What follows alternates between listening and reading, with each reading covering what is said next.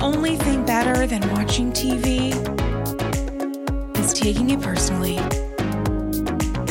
You guys, it's taking it personally. And I am so excited for an episode that continues a conversation started on Patreon probably around a calendar year ish ago.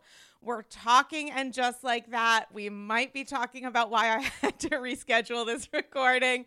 Welcome to Taking It Personally. Someone, some people you may know, hosts of the incredible, incredible podcast. You might know her from. Welcome to Taking It Personally, Anne Rodeman and Damian Bellino. How are we? Mm, I'm sweaty and nervous to dive in today. so good to be here. So good to be here. So excited to talk penis pumps with y'all. Mm. Well, I have to tell you. So, we actually were supposed to record this yesterday, but I took a small amount of an edible at the Real Housewives of New York premiere. And that started a 24 hour cycle that I was able to extricate myself from literally 24 hours in. And I we were supposed to record yesterday morning. I woke up higher than I have ever been in my entire I reached unfortunately the point where it's like this is not really for me. It was so crazy. I tried watching the new episode of and just like that yesterday and i had to stop because it felt like i was inside of it like virtual reality. So when carrie was at the costume party i, I felt like i was inside the party which was truly not a pleasant experience for me. So i'm so excited to no longer be flying high so that we can deep dive this deep dive this episode which i did just watch properly so I'm excited to talk about it with you guys. I have to say, you know, Anne can speak to this maybe more coherently than I even can, but there was one time I've had so many terrible experiences on edibles. Like why I continue to dabble in them is is is, is at this point I've decided to just move to mushrooms. But I will say one time I was leaving LA and I was like on a red eye, and my friend Stephanie, who actually you both know, was oh, like, yeah. "Take this edible; it'll help you sleep." It did maybe, but then I woke up high as a fucking kite. I had flown into Newark. I was like, how do I get home? I was on the train from like on the New Jersey Transit, beads of sweat rolling down my. I eventually woke a woman up because it was like a 7 a.m. train. I was like, is this train going to New York City? She was like, yes. I got to Times Square. I was supposed to go directly into my office, and I called Anne and said I was at, I was outside of my office, and I said, Anne. I am lost. and she said, You've lived in New York for 15 years. What's happening? And I was like, I think I went on a thing and then she realized what's happening and she was like getting a cab and she was talking to me about the Emmy Awards and I was like, I, you're talking me down. I see what you're doing. But I was like high all day. I just had to go home and go to sleep. Yeah. You have to call it a day at a certain point that was the th- I had to call it a day at like yeah. eight in the morning yesterday, and my mom had been staying with me for a couple days. She thought I was having a neuro episode, which I didn't realize until hours later. So she was actually concerned, and I'm not supposed to have the previous conversation, a previous AG. I was like, I can't have them. Whatever. I did it one time, loved it. Great, great little bouncy castle kind of energy. And then at this event, I was just like, I didn't even let her finish talking. I literally was like, Yep, I'll take it. Thanks so much. so maybe that was my, you know, I did a series um, premiere and finale, and that's kind of where we find ourselves. Because it was why I went to let my mom drag me to lunch at one point, and I was I couldn't stop laughing. She was like and like scratching my face. She was like, "What the fuck is going on?" I said, "I'm high, Toby. I don't know what to tell you. Get me off." Um, but listen, speaking of getting off, uh, we got to talk about this show. So the three of us recorded a wild, wild journey. I think after the end of season one, or maybe in the middle. I think it was after it had ended. Maybe I don't. Uh, maybe I don't during. I, I don't quite remember. Maybe during. Okay, for the AG Patreon, which you guys can listen. I think it was like an hour and a half long. It was a wild ride. Yeah, it was definitely long. So we had a certain feeling about the first season. Can you tell the AGs, the tippers, which is a thing nobody wants, about kind of your feeling about the first season, this reboot even happening, and how you feel now? Mm. I was very excited for it, um, but apprehensive because I was all in, regardless of like my feelings about how the original show ended, the movies. I was like, you know what? I'm all in. I thought it was one of the worst things I'd ever seen in my life. I was mad that they used Kim Cattrall as a prop, uh, as like a dramatic prop, and then she didn't, uh, you know, show her face. Um, I felt like all the characters had brain damage and weren't really the previous versions of themselves that we had known for so many years. That being said, I watched it religiously every week and we talked about it ad infinitum. So I think it like succeeded in that way. And I have to say that this season so far has don't think surprised me, but I think they auto corrected a little bit of the problems from season one of And Just Like That and made it slightly more fun and less depressing. Um, and I don't even think it's really about how season one was just about Carrie's grief. I really don't think that's the problem with season one. I think that's what all of the press is trying to say is like, now it's mm. lighter because she's in a new place. I was like, I don't think that's what it was. I thought it was horrible writing and like a lack of knowledge of what people want from the show. So I still think it's horrible, but I'm enjoying it like probably 21% more. Mm. I think I, you know, I agree with it. To take a beloved show, one of my favorite shows, and reboot it, it's like I'm excited, but also, why would you do this? You don't even have all of the central characters, and now it's sort of like we're taking all of the people you love from this old your for, your favorite show and putting them into a new show that's sort of a dramedy with like four new character, two, four new main characters and all the recurring characters are also now series regulars. So there's like 12 characters and it's sort of a dramedy and it's like, okay, this is not what like this is not what the old show is. And I get it. You're making it very clear it's not the old show. But also you want the goodwill from the old show. Yeah. So like I do agree with what Anne said, which is like so, the season feels lighter and feels more fun. And like we're getting like Harry shooting blanks and that's a storyline and Charlotte's a cum pig. And I'm like, cool. I'm like kind of into it. Like I don't know that I feel like Carrie saying jizz four times at a table when she wouldn't say vaginal secretion in the episode before is really in line with who Carrie ever was. But I agree that that like the way that the three of them were firing at the brunch felt familiar, and I feel like they have given us more comedy and more sex this season, which feels correct. And I also agree with Anne that the first season was like sad and serious and not fun and it wasn't because of carrie's grief it was because they were like trying to be so heavy handed with like themes of like like i just am so baffled that like the show continues to want to talk about like real things like trans identity and racism and uh, you know being a widow and all of these things but like the old show was good at finding ways to talk about like things that were like quote unquote edgy. I'm not sure if those things are edgy but like things that were like considered taboo like butt sex in fun ways. And like this show it's like oh like miranda's just having a nervous breakdown rather than like let's like is is open marriage or being ethically non monogamous like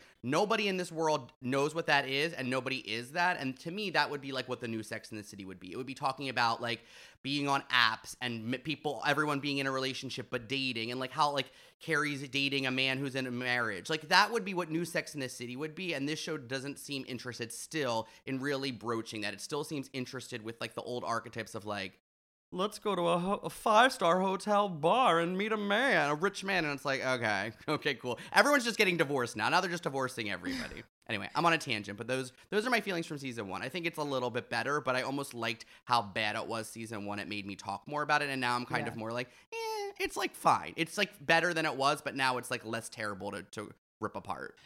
Do you think it's possible to watch it not necessarily having a relationship with Sex in the City, or does it require that? I think it doesn't. Meaning, I think you could watch it; it would still be bad, but I think that it would actually maybe be better if you had absolutely no relationship to it all, because you'd be like, "Oh, good, Julie Halston's in every single episode. That's wonderful. I love that for her." Um, when in fact, it doesn't really make sense in the world of the original series. Yeah, and it also kind of makes me wonder how is this impacting my years long relationship with Sex in the City?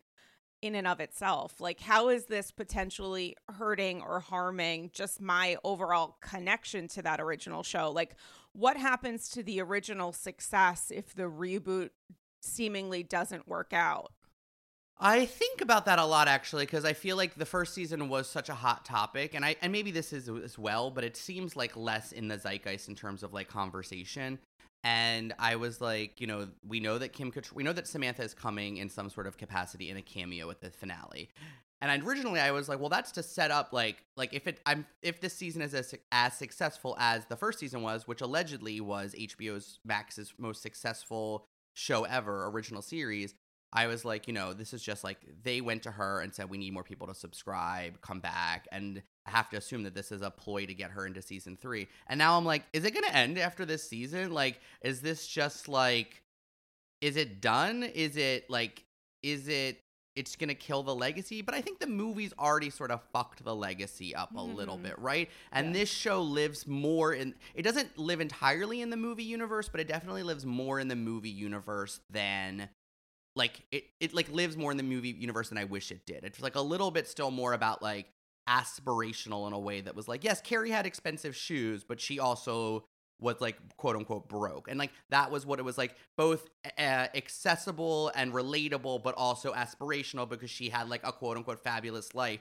And now it's like her getting con to give a hundred thousand dollars to Candice Bergen. And I'm like, okay, Doki. Everybody's just like, uh, like, like it's just weird because they the women because they have aged now are like just like Charlotte used to be a woman who aspired to be something, and now she's like what she aspired to be, and it's different because she's like a, a, a rich housewife to a lawyer and a stay-at-home mother who always is in like couture or like um uh like vintage you know whatever ralph lauren and that feels correct for charlotte but also it just doesn't like we used to watch charlotte like have a life that existed beyond being a rich housewife. There's nothing wrong with being a rich housewife. It just feels like that's not what the original conceit of the show was. So it's like how do we hold all of these things in the, in our hands together?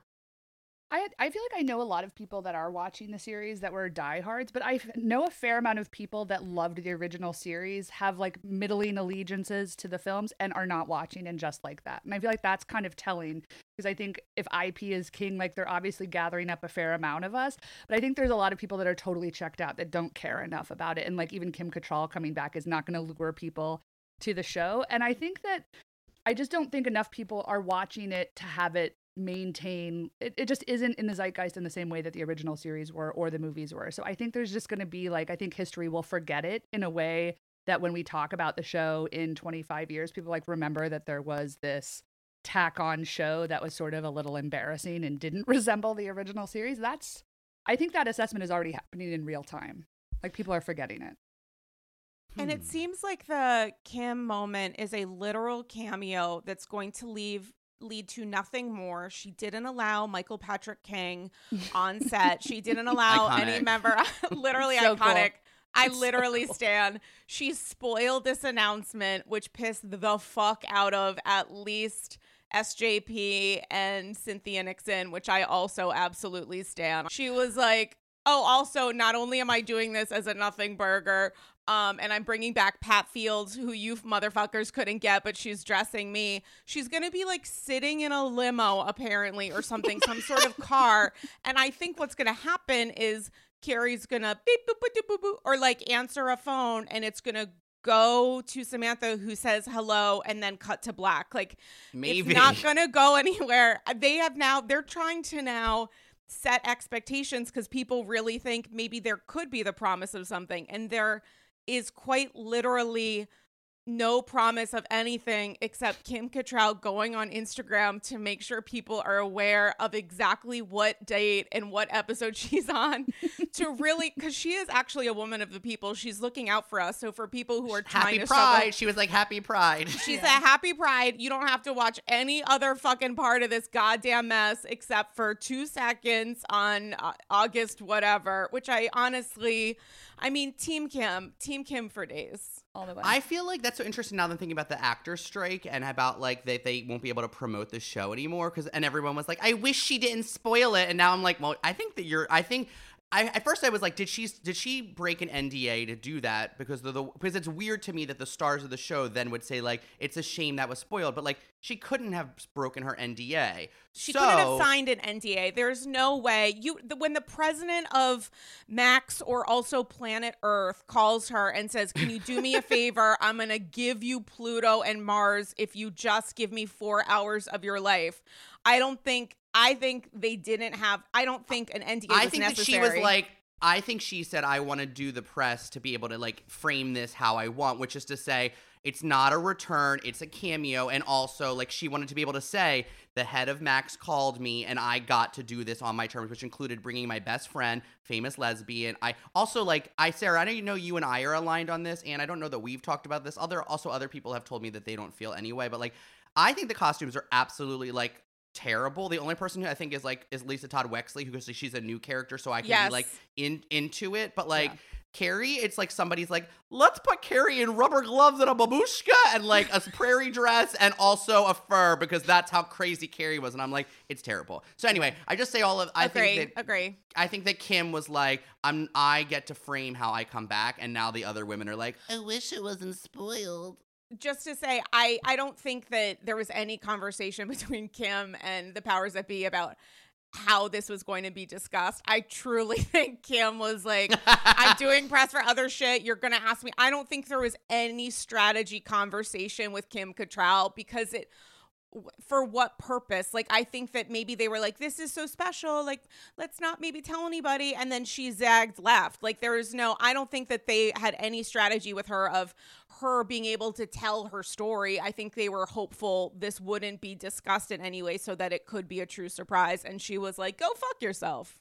I love the idea that she like, you know, let's say she got like 12 million dollars to appear for the show and then her NDA was like if you break this it's 12 million dollars and she was like great, fuck I broke even and I got to fuck the show. Goodbye. Like that's that's my dream scenario because I think she's a badass.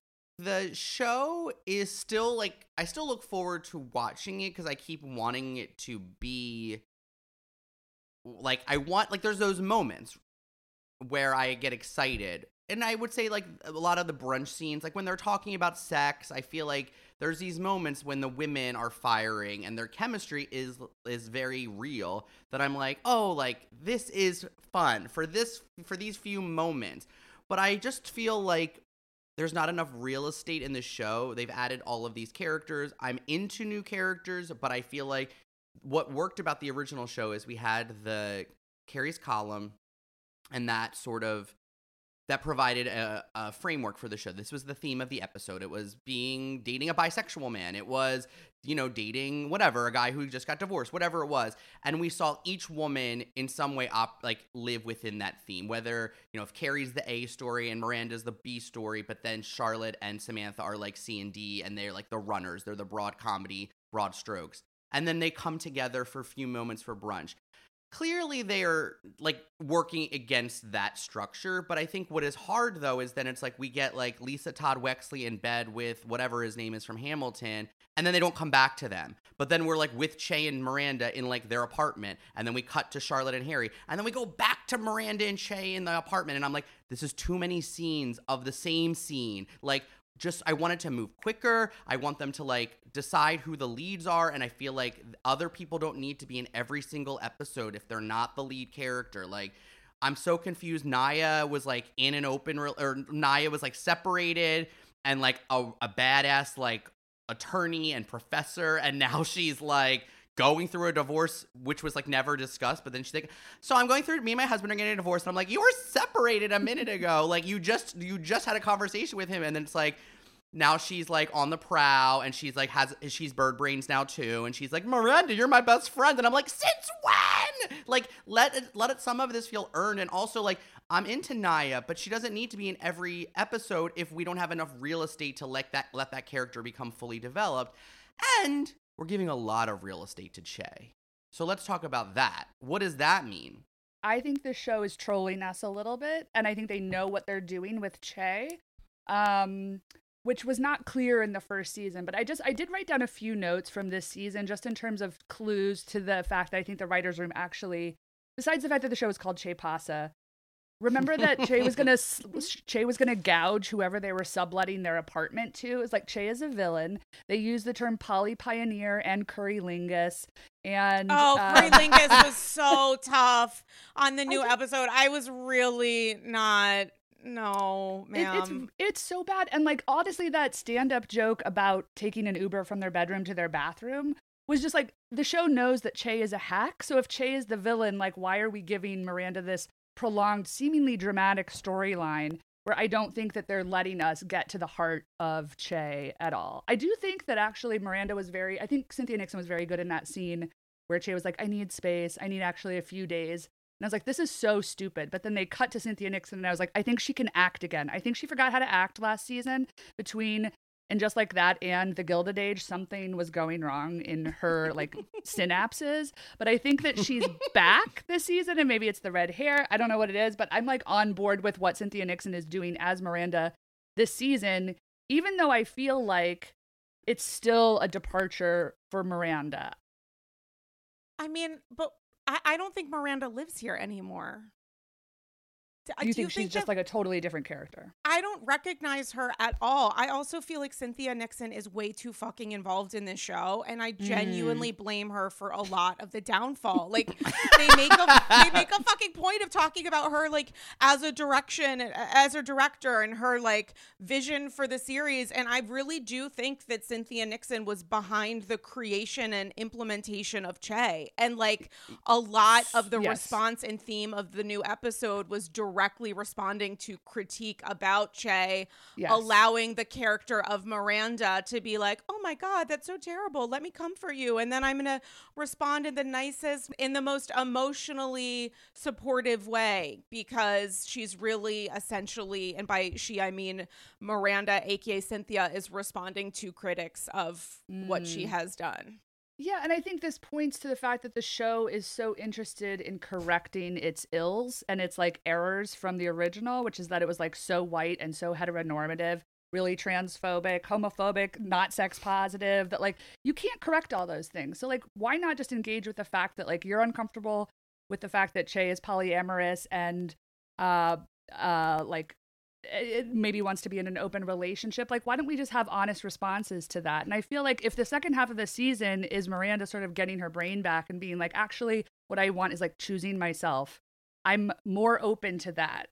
But I, I agree. I think that she is interested in trying to correct the narrative of the original series.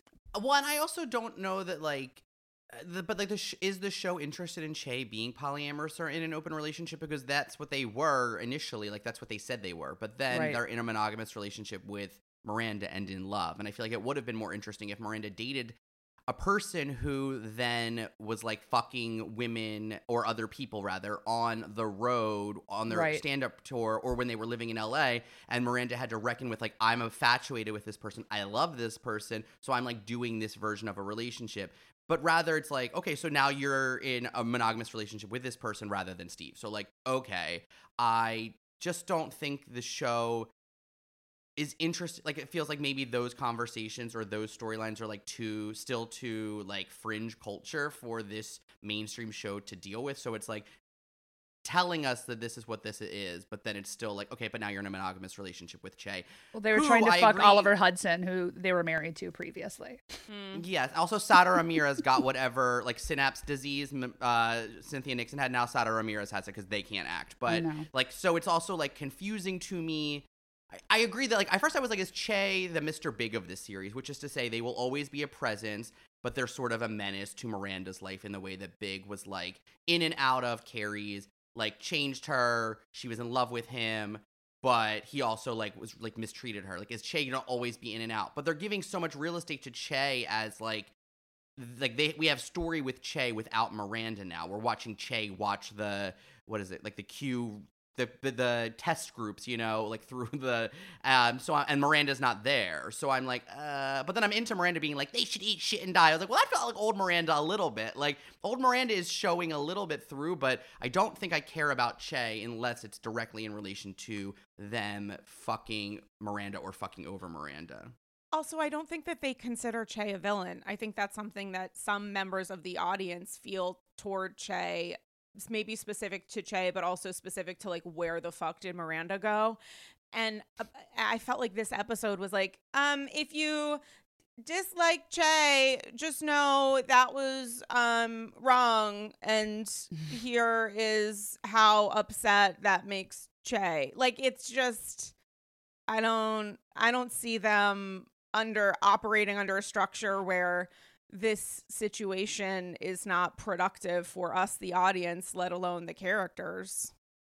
Some writer, and maybe you remember or know, some writer from the show did an interview where they were like, "I think the audience like thinks we don't know, like we're not Was it in Samantha on the." Samantha Irby? I can't remember. I can't remember if it was Samantha or not, but I feel like that's why I'm giving them grace. And then after that, that thing where they have like the the gender queer person from Brooklyn be like, Che's a fucking hack. Che's a loser. like this isn't like Che's crying about being non-binary. Che's awful. Che like can't afford to live in Hudson Yard. And I was like, or whatever. Okay, they the fact that Che lives in Hudson Yards, I think, is a clue to the fact that they the show thinks that Che is a loser. I'm sorry, I do think I don't somebody think in the that's room. true. I think it's true. I think it's funny to us who know New York City and know that Hudson Yards is the forgotten place, but I don't I don't know that that's supposed to be communicated. That's I don't know that that's like an I'm Easter not giving egg. them, I'm not giving them credit for it, but I think somebody is inserting material for me about Che, and I appreciate whoever that singular person is in the room because I'm sorry, Polly Pioneer is embarrassing. I feel like they're giving them embarrassing language.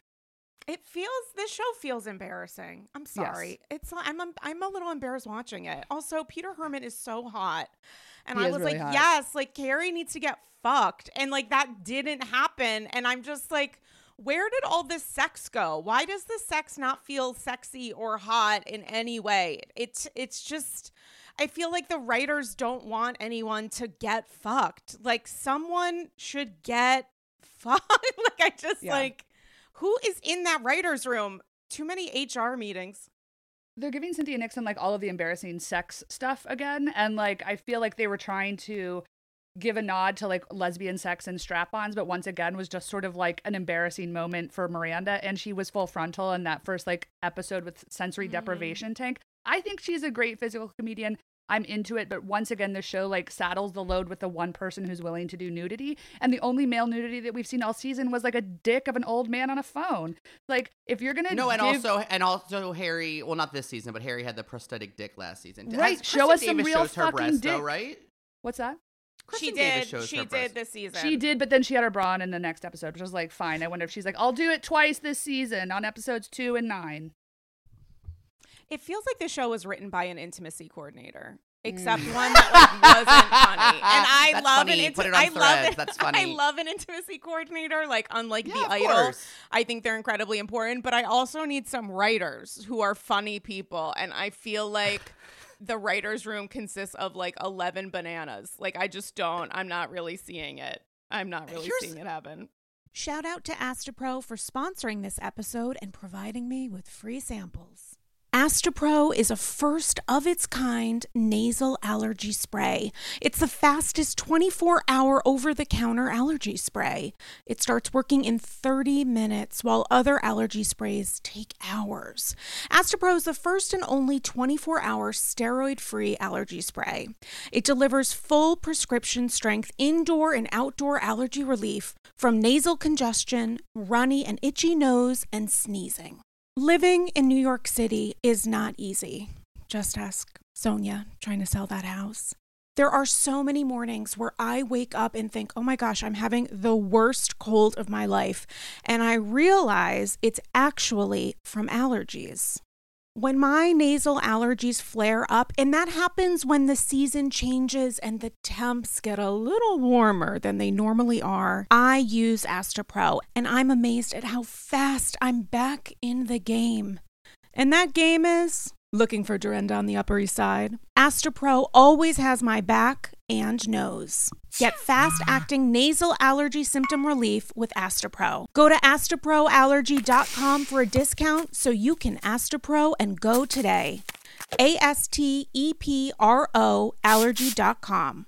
Astepro and go. Use as directed for relief of nasal congestion, runny nose, sneezing, and itchy nose due to allergies. Paris is always a good idea. And when I schlep on over to Europe to my favorite city in the world, I bring with me a few important phrases that I have learned from housewives. C'est bon, c'est bon. Chic, c'est la vie. Je m'appelle the Countess. N'est-ce pas, Luann? And while those key phrases are important when speaking to any French bravoholic for other matters of life, that's where Rosetta Stone comes in. Rosetta Stone is the trusted expert for 30 years with millions of users and 25 languages offered, including, of course, French. It features fast language acquisition. It immerses you in so many ways. There's no English translations, so you really learn to speak, to listen, and to think in that language. It's an intuitive process. You pick up a language naturally, first with words, then phrases, then sentences. J'adore Chris Manzo. Et toi? There's a speech recognition filter, which gives you feedback on your pronunciation. It's convenient with desktop and app options, and it's an amazing value. Rosetta Stone's lifetime membership has all 25 languages for any and all trips and language needs in life. That's lifetime access to all 25 language courses Rosetta Stone offers for 50% off. A steal. Don't put off learning that language. There's no better time than right now to get started. For a very limited time, AGs can get Rosetta Stone's lifetime membership for 50% off. Visit rosettastone.com slash today. That's 50% off unlimited access to 25 language courses for the rest of your life. Redeem your 50% off at rosettastone.com slash today. Today. I just came back from the salon, and for the record, I went with a sassy little bob and quiet luxury shade of blonde. Yes, that's literally what we're calling it quiet luxury. aside from trips to the salon, I don't actually blow out my hair. My hair is naturally wavy, and that's why I love Ouai. Ouai's new anti frizz cream is a lightweight cream that provides immediate frizz control that lasts for up to 72 hours. I know that I have a limited amount of time with wet, wavy hair in which to get myself in order. And that is why I love the anti frizz cream. It has notes of bergamot, Italian lemon, violet, and more. And it smells unbelievable. Truly, as someone who is a little bit sensitive to scents, I put this in my hair and I feel great. It also genuinely pairs well with my perfume, which I appreciate. I don't blow out my hair because after years of color processing and attempting to make it straight, I know it looks better and stays healthier when I avoid blow drying, which is why I love the anti frizz cream. I've used products, especially with wavy hair, where it feels heavy and looks kind of wet. And that's why I love Ouai's anti frizz cream because it enhances the natural waves in my hair. I still look like me, just a little elevated. And P.S., I am way obsessed with Ouai's other bestsellers. Their leave in conditioner, detox shampoo, my personal favorite. Frizz free up your schedule with Ouai. Go to T H E ouai.com and enter promo code ANDY for 15% off any product. That's T H E O U A I.com with promo code ANDY.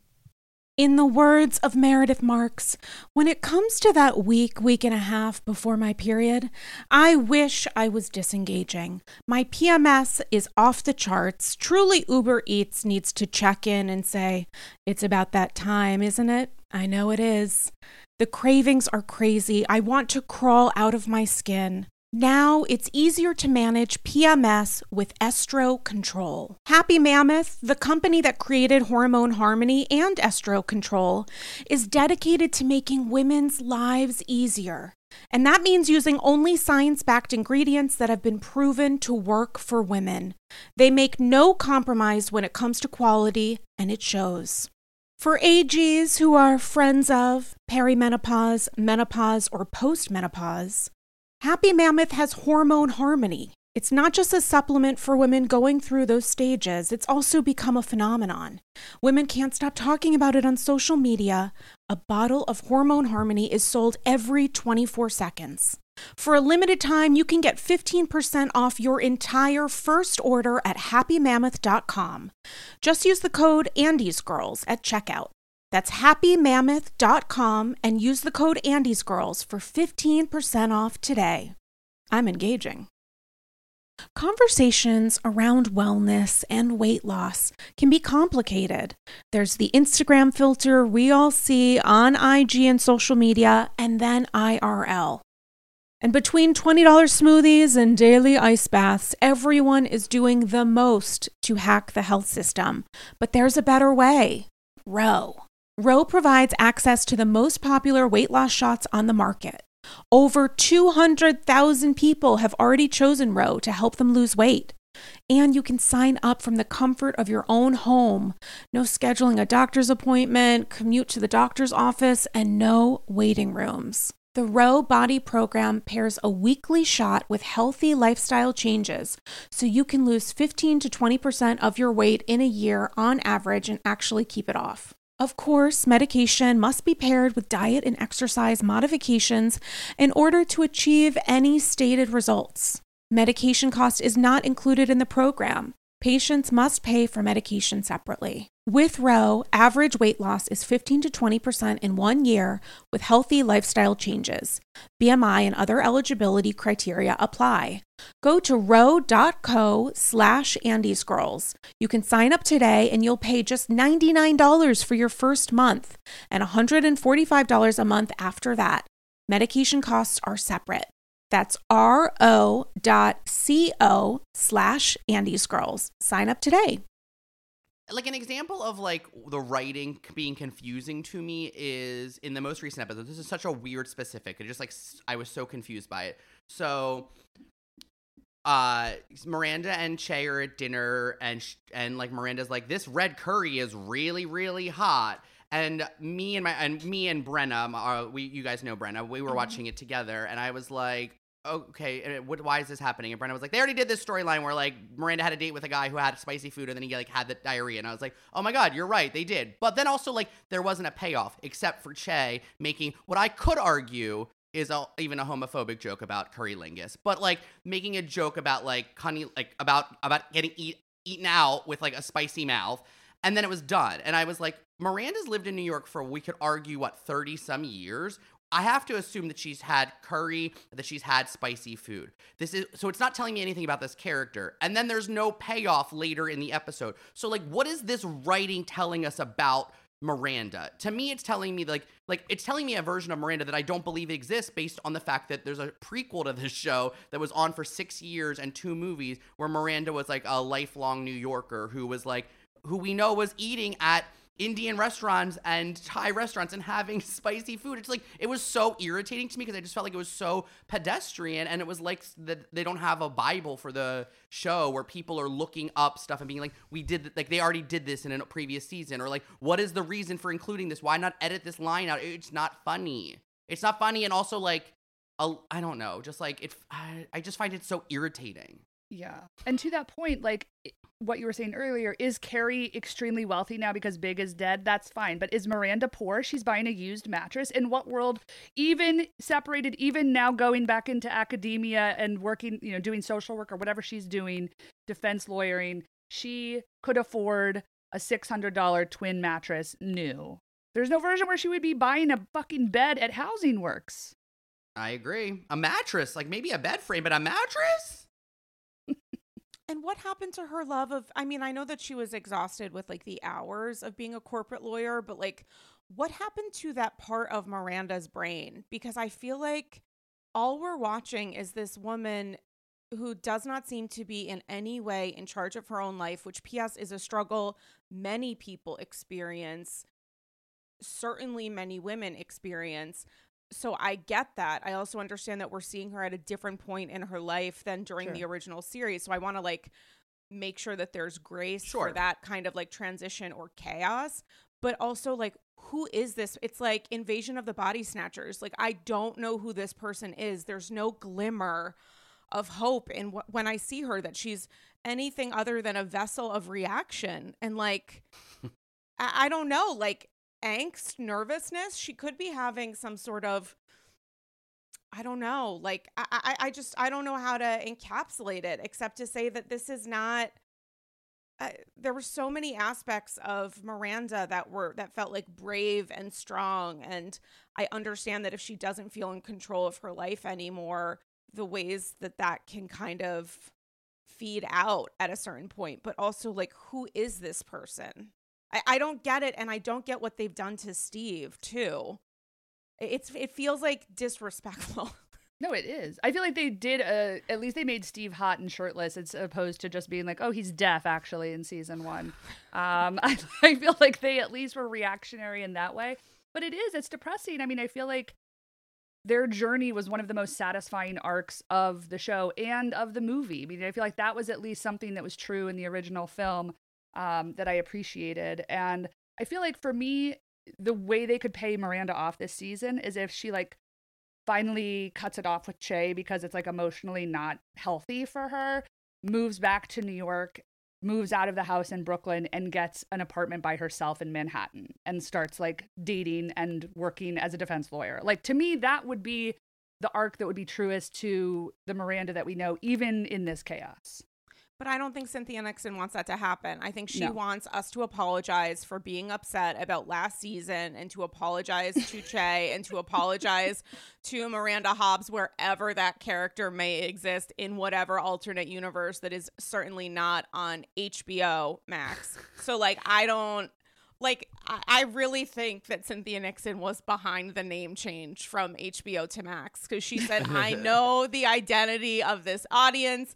Maybe you guys have heard I'm also now a director and I have some thoughts and feels about this change. Like it just I, don't know. I'm not sure. And also how much trust do they have in the audience to just sit around and watch bullshit for a couple episodes in the hopes that maybe some aspect of Miranda is going to feel somewhat grounded. That's a lot of trust and expectation to have that people are still going to continue to give a shit at the end of 10 episodes. Yeah, I, I yeah, I like what you said about offering like the character of Miranda grace, presuming that or, or as we know that they are in a different point in their life. And I thought that the one moment of this new show, and I think maybe actually like the only moment um thus far that I like thought was sort of interesting in in Miranda's evolution was when we last saw her in like the show, she or like on Sex in the City, Brady was a so was a baby and she was like like re- sort of resentful and it was like funny because it was like wow Mir- of all of them Miranda's the mom now and she sort of like is annoyed that she has a kid and it was funny and it was like relatable in a way of like yes maybe we like quote unquote want kids but like also like well, how does it change your life? Flash forward however many years 20 some years or 20 years now we're seeing her like be like the mother to a young adult son. And i thought like when he called her and she was like in pragmatic like get back to your hostel. Call me. Like i was like okay. Like i'm into seeing miranda like be mama bear in a way that feels miranda like i'm gonna be i'm good at logistics i can figure this out i need to make sure you're okay. But then it was like then they became bird brain again and we're like no i'll stick my phone in my pantyhose. And it's like it would have been cooler if miranda was like i'm not going to Che's taping because my kid takes priority to my new lover that i like i'm that i found in my midlife crisis. Like i'm gonna go fly back to new york and like make sure my kid gets back there and like meet like him at JFK. That would have felt cooler to me, but I liked seeing like little glimmers of Miranda getting to be like Mama Bear. But then in this week's episode, she's like carving a pumpkin and like waking up at four in the morning to like see him at the morning. And it was like he's like 18 and and like out of high school now. So like that doesn't feel like Miranda. Like Miranda like dropping everything to make sure her kid is okay while like they're going through heartbreak in a different country. Yes. Miranda waking up at four in the morning to carve a pumpkin to greet her like an 18, 19 year old son when he wakes up. Not Miranda. So like I just feel like the show is just like it just doesn't feel like anybody in the room knows the characters. well, it feels like they they're upset at the idea that some of these characters might be unlikable. Like there used to be a pride in that. There used to be a pride in like making a choice and just riding that fucking wave. And it feels like they put so much pressure on the show structure itself to teach us a lesson or be good that they forgot how to be funny or I, I, don't even think funny is the goal anymore. I think the the goal is for somebody to like figure out a meandering smile. I don't think that anybody thinks that this show is still funny. I think that maybe they might say like it's kooky crazy at points but i don't think that they think this is a funny show. I don't think that's the goal anymore for the show which is why I I'm being driven up a fucking wall. Yeah. Also, like all of those choices that each friend made made in the original series had consequences for the friend group or individual relationships within this group, whereas now they're splintered off so much that like Miranda's relationship with Che has no effect on the three remaining characters. Like it isn't even an interplay between the three of them anymore. Um, also, I just want to um, say that if um, Carrie has all this fucking money because Big died, when she's at urgent care, why doesn't she hand out her credit card? If she's deeply worried that this man like doesn't have money, why is she bringing like fifteen dollar containers of soup from Citarella, a place nobody in New York actually shops at? Why why isn't she going up to the person when he's saying my card doesn't work Otherwise, why is she there? Why did she wait the entire time? It was her fault that the accident happened. Why is this woman who seemingly has bajillions of dollars not just like paper? It was like dumb stuff because it because it continues the story so that she can check on him with soup. I'm like, none of this. Then do something. I don't know. Be better. Be better. I think that like what I keep thinking about is like and I it's not this is not a show that I particularly loved, but like I'm thinking like what if Friends came back, but like Jennifer Aniston and Lisa Kudrow were like, nah. And so they brought back the four other characters and we're like, okay, now it's like we're gonna introduce some like people of color and it's an, like a 45 minute dramedy. And so but it's not the original show. But it's like then we're watching Monica at like dinner with like you know Gunther and like another and like a new character. It's like I just am confused what the point is. Like I just don't know what the point is because this is not what the original show is and like I want Carrie and Miranda to get in a fight about Miranda's identity, Miranda spiraling out, Miranda like like leaving her husband and child. But to Anne's point, like there aren't consequences. Like either they're too splintered, or because to your point that this idea of like be of like pi- piety, like that they are like all good, and that like all of our actions are to like get to the other. Like we're giving the characters themselves like. There's a lot of talk now, just like in culture of uh self care, self love, offering ourselves grace. But also, like, when sometimes when you do shitty things in your real life, you're mad at yourself. And I feel like we aren't getting enough of, like, Miranda. Like, I appreciated this week when she put that clown nose on and was like, I'm a comic relief that is my life. And I was like, finally, we're addressing that you blew up your fucking life because neither of your best friends, I guess Miranda, uh, uh, Charlotte did it. They got in a fight where she was like, what? You're like now you're dating a non-binary person? Like i don't think you're like i don't think you're evolved enough was the fight though. Not like i don't like like what are you doing? You haven't like i just feel like i'm not a straight woman of who's 50 and has kids but i feel like there had to be a conversation of like your kid's a senior in high school. You're married. Don't you want to be with him? Like he like he's gonna move out next year. Like just like some version of like what feels like it's grounded in reality. I feel like the show is at both I don't know, guys. I'm just spiraling now. Now I'm spiraling. I'm Miranda. Well, and I also think like the original show eh, would have been like, go fuck yourself to the idea of this environment that really does exist that we find ourselves in of cancel culture and of the way of um, sometimes being so careful about how a person is communicating that they no longer have anything to say. And I think instead of that, the show is like, yep, that's that's right. That's the path. That's how we like get acceptance and approval is we just be as safe as humanly possible. It feels like the show is so fucking safe and then they keep specific instances of almost sex or something to be like, "Oh, and also there's like a struggle here with like using a vibrator and having that have sound. Like that feels like the thing that's going to add a little flair and it's just landing with a thud. And I feel like when the original series was on, there wasn't that sort of frank discussion of sex among like female characters. So of course it was groundbreaking at the time and like flash forward 20 some years, and like maybe what would be groundbreaking was seeing like women over 50 fucking with abandon because like what you're doing now is to your point like showing vibrators and penis pumps and like a strap on is not edgy or funny. Like lots of people are more evolved in the general sense of like being more sex positive. So let's actually show like older women fucking and what that looks like and what the hazards and comedy of that is as opposed to this sort of like very nicey nice um attempting to be politically correct version of the original show. Yeah, maybe Sex in the City is back and its new name is Welcome to Crappy Lake. Like maybe Sex in the City is back and if you want to see women in control of their lives and their bodies and their interest in a certain amount of sexual abandon and sexual um I don't I don't want to and just like true independence, you can watch some of the later seasons of the original Real Housewives of New York. Cuz that's where I'm seeing women in their 50s like be fucking and stuff and getting into fights and having stakes and being really funny. I'm not seeing it on Sex in the City anymore, but you could, I guess, watch it on Peacock.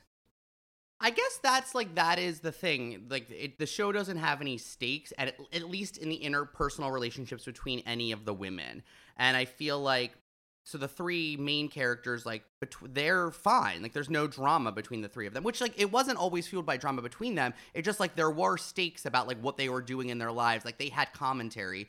We got that about uh harry ha- like shooting no cum which I thought was like a moment that sort of worked. Again, I don't believe Carrie would have said jizz four times in public, mm-hmm. but I thought that like that like that Charlotte's personal scene and the ways that it related back to brunch felt true to the original series. Yeah. But I don't think we're getting any of that with Carrie or Miranda's personal storylines, and I don't think that we've opened it up the other women up to that. I think Seema is the character the new character that works best and I think that's because she is the proxy for Samantha. She came into the original, the new series single already, unlike Nya. They didn't have to like make her coming out of a relationship, and she's not married like LTW. And we're getting to see her sort of like smoke, have one night stands, go on dates, have agency when it comes like like to your point about the housewives. Like she is out there fucking and having a whole life and agency that is not that is separate from the friend group but then able to come back and share stories about like the penis pump and again i thought that was a moment that worked. Like her arc in the most recent episode it's like we saw ltw and uh again what's his name? Fucking like for a second in like their in his halloween costume. And that was all that was the end of their like story in the episode. But for seema we got to see her talk about going to the hotel, go to the hotel, meet the guy, fuck the guy, see the pump, relate it back, then go back and fuck him again, and he, and then get herself off. And he le- left, and she was like, and I was like, great, that is a complete arc in an episode. We don't need it to carry over into four episodes. I don't care enough about her yet to need that, but I appreciated that it felt like I was getting sex, I was getting agency, there were stakes, because and it was funny, and I was like, perfect. I love this. I just want that to be each character to be treated with the same weight or to not be. For example, Anthony doesn't need to be at brunches. I love him. Mm-hmm. I love mm-hmm. Mario Cantone, but like he doesn't need to suddenly yeah. be given the weight that like it's just too many characters. Harry showing up at a wig? I, was did, into it. I did like that wig. Like, I did like that. but like the, like like like there was no resolution. It was like he didn't make the photo shoot fuck up. He wasn't right that something was afoot. He just showed up, and then that was like the end of the moment. He was like, "Okay, I'm leaving." I feel like there's going to be some sort of weird follow up where something goes wrong or the pictures aren't used in a way, and he is able to say, "I told you so." Like I felt like him saying that last line was sort of ominous. I oh, don't oh, think that it was like him just being wrong. I think we're just gonna continue and drag this out and have something fucking happen. I agree that I think Seema works the best. And on the other side of that coin, they gave LTW that I think, frankly, like embarrassing and hateful storyline about uh, Christopher Jackson. By the way, the George Washington joke was not lost on me and it was horrible and it made me so mad. Um, because does Christopher Jackson play I don't. George he plays George Washington in Hamilton, in Hamilton oh, okay. and I was like, this show is so enthralled with the idea that he was in Hamilton, and it's frankly exhausting. um, mm-hmm. But like, um, I I could not believe the way that storyline went with LTW and him and the cab and his mother-in-law. Um, like or or his mother and Right. like the respectability politics of being like you're a black man you have to keep your shit under control because otherwise it's like is that the message that this show is sending that they think is like this is how we insert black characters into this universe and this is the message that we're putting out into the world i was so angry at it i actually think nicole ari parker is excellent as ltw and like understands the genre of the show understands the world she is in is delivering her material perfectly but like has really nothing to do and i was so mad that that was the storyline that they gave her Yeah. I agree. Like I like her. I feel like the character feels fun. Like I feel like she and Seema feel like they're in the universe of the other women. Like uh, Nicole Ari Parker is essentially like a you know a socialite with them who like I, I'm into it. I just don't think like yeah I don't know. I just I want her to have more sex. I also like want their like I don't want to watch the original show didn't like crack into fam- familial relationships often. You know, like yes, there was the relationship between Charlotte and Bunny, and yeah, or was that her name, Bunny? yeah Mm-hmm. MacDougal. Charlotte and Bunny. There was definitely there was um Miranda and you know the and Steve's mom. Like there were there were in law relationships, but in terms of like parents, none. In terms of siblings, very few like quick flashes. So like the, the fact that we're getting in this new character and we're supposed to care about like your dad doesn't like his mom and his mom hates you. I'm like, guys, it's not what it is. The show is about I, mean, the original show was about sex. I don't know what like the log line for this show is, except a continuation of Sex in the City. So my assumption then is it is about being in your fifties in New York City and having sex and falling in love and dating and being single. So I have to like I just am not interested in like you know uh what is Lando Calrissian's name? oh my god. Uh uh billy Dee Williams. And to your point they retconned like in the first episode apparently of last season ltw said that she lost her father. So they don't even have a show bible for the original series. They don't have a show Oh. bible for fucking last season. And i was like was billy Dee Williams so eager to join the show? They're like whatever. Nobody's gonna fucking remember this. I was like this is maddening That's crazy. I didn't see that. But I was just like, you know, I love Billy. I mean, I don't know if I love Billy Dee Williams, but I'm happy to see him Yeah. working. But I also am just like, you know, this I never we never met Carrie's mom. We never met Miranda's mom. We, you know, we saw Charlotte's dad as an extra in her wedding. I don't care about LTW's dad right now, you know? Also, I just have to say, and this is before the edible hit, I spent a lot of time at the New York Housewives premiere talking to Tony Danza because I'm a super fan of Honeymoon in Vegas. So I went Yeah. up to him. Oh, People, that's so cute. unfortunately, were genuinely going up to him being like, Who's the boss? poor fucking guy. But I went up to him and I was like, Here's the tea. I went to see the show three or four times. Like, we was need to talk good. He was it. so it was good a- in it. he was so good in it and his face like lit up so he was talking about a new production that he's working on with like all these people and whatever else and at one point someone cut in and they were like Jay's dad and I had abs I like didn't know what they were talking about at first cuz it had been completely removed from my body that he had any role in this season. I genuinely forgot, which yeah I don't know what that says about anything. Probably nothing. Story of my life. But like, it just to me was a little bit of an indicator of how deeply unmemorable a lot of this is. And my connection to Sex in the City originally isn't that I can necessarily pull out every point of every episode, even though I probably can. It's that the show felt memorable and connective. And this feels like something that we're trying to survive. And it's like, okay, it might get better, uh, but I don't know what the lesson is from this except to try not to hold it against the original show itself or maybe do that. I don't know. I don't know either. Yeah, I think you were protecting yourself and the memory of Tony Danza in your head, and that was a self-protective technique. And I think that's that's correct. Yeah, I think at this point, self protection is incredibly important. So, as you continue to watch season two, let that be the thing that we keep in mind. And also, curry can be hot. And that I don't know that that is breaking news in the way that the show wants us to think it is. But, um, you It's know, insulting. It is insulting. Um, and we stand curry in this house. Um, listen, and Damian, I could talk to you about and just like that forever, and I don't know what that says about me at this point, based on the quality of the show. But I would love for you guys to come back on tip uh, at the end of this season to unpack it because we'll see what happens, most especially with that Samantha cameo and where the fuck the show goes next. Oh my god, please have us back. I can't get over this show. I can't get over it, and that's why taking it personally exists. Anne and Damian, can you tell the AGs, the tippers, again, a thing that no one is interested in me using, um, where they can follow you on social and listen Yes. to episodes of your iconic podcast you might know her from?